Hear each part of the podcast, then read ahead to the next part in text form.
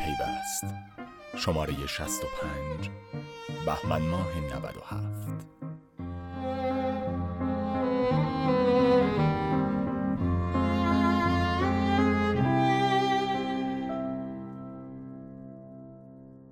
سلام. شما به نسخه صوتی مرور مجله پیوست شماره 65 آبان 97 گوش می‌دید. این شماره مجله شماره های دیگه یک تفاوت اساسی داره و اون اینی که برای اولین بار روی جلد مجله دو تا تیتر اصلی داره. اول بگم که جلد این شماره و کاورهاش رو مهدی میرکی زده. جلد بسیار قشنگیه و کاورهای داخلی هم واقعا عالیه.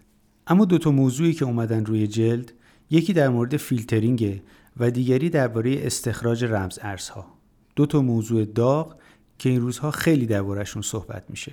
یه تیتر اکوسیستم علیه اکوسیستمه که به موضوع فیلترینگ اختصاص داره و تیتر بعدی معدنچیان مشغول کارند که درباره استخراج رمز ارز هاست. پرونده فیلترینگ که در فرم گزارش ماه قرار داره با گزارش فیلترگرام شروع میشه که درباره تاریخچه فیلترینگه اما توضیح بیشتر درباره این پرونده رو سونیتا سراب‌پور بهمون میده. توی این شماره از پرونده ماهنامه با توجه به اتفاقاتی که حالا توی حوزه کسب و کارها و فیلترینگ و مسدودسازیشون اتفاق افتاده بود رفتیم در واقع سراغ دو تا از گزینه های مهم تصمیم گیر توی این حوزه که اصلی ترینشون دبیر کمیته فیلترینگ بود آقای جواد جاویدنیا. به عنوان نهادی از بدنه قوه قضاییه که اصلی ترین تصمیمات در مورد فیلترینگ در این بخش گرفته میشه. یه گفتگو مفصل با ایشون داشتیم در مورد چرخه فیلترینگ و اتفاقی که توی این زمینه داره دقیقا رخ میده. و همچنین با توجه به صحبت که ایشون داشتن در مورد اینکه همیشه همه قوه قضاییه رو به عنوان نهاد اصلی فیلترینگ می‌شناسن ولی در واقع اکثر دستورایی که برای فیلترینگ میاد از بدنه خود دولت هست و نه خود قوه قضاییه. به همین بهونه یه گفتگوی دیگه هم انجام دادیم با معاون حقوقی رئیس جمهوری خانم لیا جنیدی که ایشون مسئول کارگروه کاهش موانع کسب و کارهای مجازی هستن که به تازگی تشکیل شده و هدفش این هستش که موانعی که پیش روی کسب و کارهای حوزه فضای مجازی هستن رو رفع کنه. و همینطور تو این گفتگو ایشون در مورد تعاملی که معاونت حقوقی با دادستانی بر سر برگزاری جلسات آنلاین کمیته فیلترینگ دارن توضیحاتی هم ارائه دادن. بر اساس همین گفتگوها هم یه گزارش کامل داریم در مورد تهدیداتی که به واسطه فیلترینگ کسب و کارهای فضای مجازی با اون روبرو هستن و اینکه در واقع در بسیاری از مواقع فیلترینگ این کسب و کارها به واسطه دستورات قوه قضاییه یا یک بازپرس توی دادستانی نیست و پشت داستان خیلی از فیلترینگ کسب و کارهای ما یا نهادهای دولتی هستن و یا اتحادیه هایی که عملا خودشون رو به عنوان حامی حوزه استارتاپی کشور معرفی می‌کنه. در ادامه این پرونده هم یه سری یادداشت داریم از در واقع فعالان و مدیران مختلف حوزه کسب و کارهای مجازی که نظراتشون رو در مورد فیلترینگ و تاثیرات بدی که می‌تونه روی کسب و کارهای فضای مجازی داشته باشه اعلام کردن. بیرون این پرونده دو تا گزارش جالب داریم. یکی درباره بودجه وزارت آی سی تی با عنوان بودجه در سال سخت و دومی گزارشی از مینا نوبهار به عنوان نرمش قهرمانانه که به موضوع جویشگرهای بومی اختصاص داره. موضوعی که تا همین یک سال پیش خیلی داغ بود اما دیگه ازش خبری نیست. گزارش مینا نوبهار رو می‌تونید گوش بدید. طبق روال شماره های قبلی این سری از پادکست ها یه سری موسیقی براتون داریم که می‌تونید اونها رو لابلای صحبت های من گوش بدید. اما موسیقی های این شماره یه مقدار متفاوت از اون چیزیه که قبلا گوش دادید. موسیقی های این پادکست از توی خیابون ضبط شدن.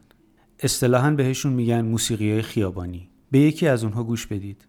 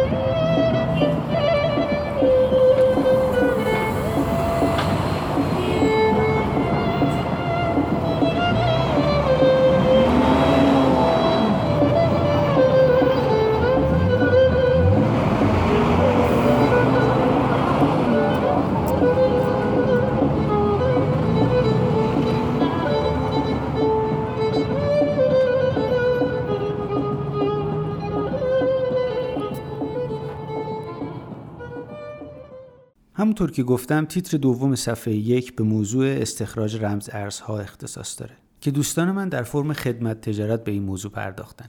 از نسیم سلطان میگی خواستم که این پرونده و مطالبی که توش هست رو برای ما توضیح بده. توی این شماره خدمت تجارت ما موضوع ماینینگ رو بررسی کردیم. این موضوع ابعاد مختلفی داره. یک بود بود قانونگذاری و در واقع شناخته شدن این حوزه به عنوان یک صنعته که تا الان در واقع توی حاله از ابهام قرار داشته توی یک فضای خاکستری بوده. چیز رسمی دربارش نبوده. به تازگی کمیسیون اقتصادی هیئت دولت یک طرحی رو بررسی و منتشر کرده که توی اون میاد در واقع تعرفه رو تعرفه برق مصرفی برای ماینینگ رو بررسی می‌کنه. و مجوز واردات این تجهیزات رو بررسی می‌کنه. این طرح هنوز نهایی نشده. اما شاید بشه این رو به عنوان اولین قدم در راه شناخته شدن ماینینگ به عنوان یک صنعت در نظر گرفت. ما در یک گزارش این موضوع رو و این طرح رو ابعاد مختلفش رو بررسی کردیم که می‌تونیم بخونین. بود دیگه ای که مسئله داره ماینینگ خانگیه که در سطح کشور داره اتفاق میفته افراد زیادی این کار رو انجام میدن. آمار دقیق و رسمی ازشون وجود نداره چون شناخته شده نیستند و به صورت رسمی فعالیت نمی‌کنن در واقع. اما نزدیک به 150 هزار نفر حالا طبق همین آماری که در دست هست. تو این حوزه فعالیت می‌کنن که خب آمار کمی نیست و ما در یک گزارش دیگه ای به مسئله ماینینگ خانگی مشکلاتی که این آدم ها دارن مشکلاتی که وارد کنندگان تجهیزات باش درگیرن و مسئله از این دست پرداختیم. تو این زمینه با دو نفر گفتگو کردیم. محمد جلال قائم مقام معاونت آی سی تی مرکز همکاری های تحول و پیشرفت ریاست جمهوری که به عنوان کارشناس حوزه ماینینگ با ما صحبت کردن و مصطفی نقیپور بنیانگذار کافه بلاکچین. بخشی از مطالب این پرونده و گفتگوهاش رو می‌تونید گوش بدید. بیرون این پرونده یه گفتگو با علی رهبری رئیس مرکز توسعه تجارت الکترونیکی در مورد نماد اعتماد انجام شده که اون رو هم می‌تونید بخونید. خب اجازه بدید به یکی دیگه از اون موسیقی خیابانی گوش بدیم. برمیگردیم.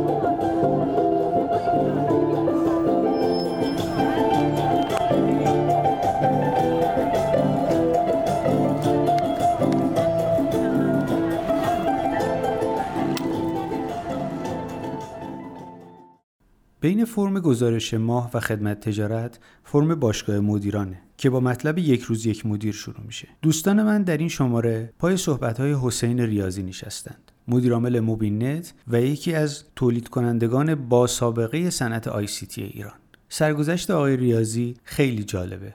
پیشنهاد می‌کنم حتما بخونیدش. در شرکتگردی این شماره دوستان من به سراغ ایران تلنت رفتن که یک پلتفرم جستجوی کار و استخدامه و استارتاپ این شماره به با سلام اختصاص داره. با سلام بازار اجتماعی آنلاین فروش محصولات خانگی و سنتیه که دفتر اصلیش توی قومه. اما شما طبیعتا از همه جای ایران می‌تونید از این پلتفرم استفاده کنید.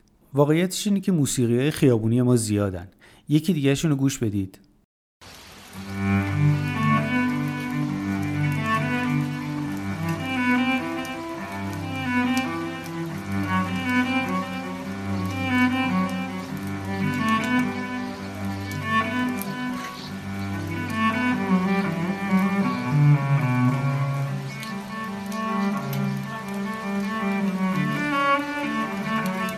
Mm-hmm.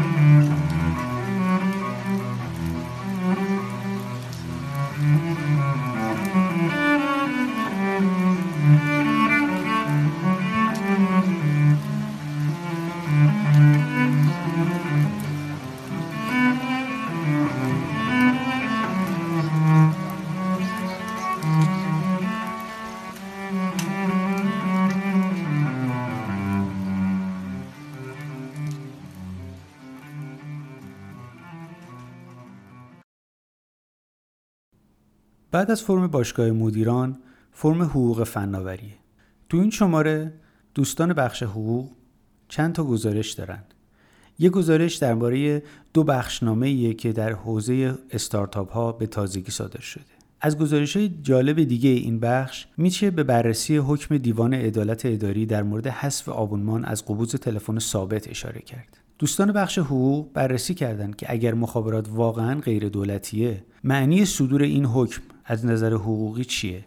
بعد از فرم حقوق فناوری فرم راه حله که میز کارش درباره بازاریابی دیجیتاله و محصول ماهش هم تخته هوشمند flip display سامسونگ رو بررسی کرده و در نهایت فرم جهانه که این شماره به صورت خیلی مبسوط اکوسیستم استارتاپی در اروپا رو بررسی کرده. از اینکه به این شماره پادکست پیوست گوش دادید متشکرم. با یک موسیقی دیگه از شما خداحافظی می‌کنم. به وقت بازی تو برف زمستون. صدای گام هاش وقتی می‌شد پی او میدویدم توی برفا. به من می‌گفت ندولیز زمین ها به سر پاکش به پاکی. بگو با او که من با خرس کوکی برای خنده هاش دلتنگ گشتیم به دنبالش همه جاها رو گشتیم ببار ای برف ببار ای برف سنگین بر مزارش. ببار ای برف ببار ای برف غمگین بر مزارش. به من می‌گفت برف و دوست داره. اگه آروم بباره به من می‌گفت این برف زمستون. همین که آب اون وقت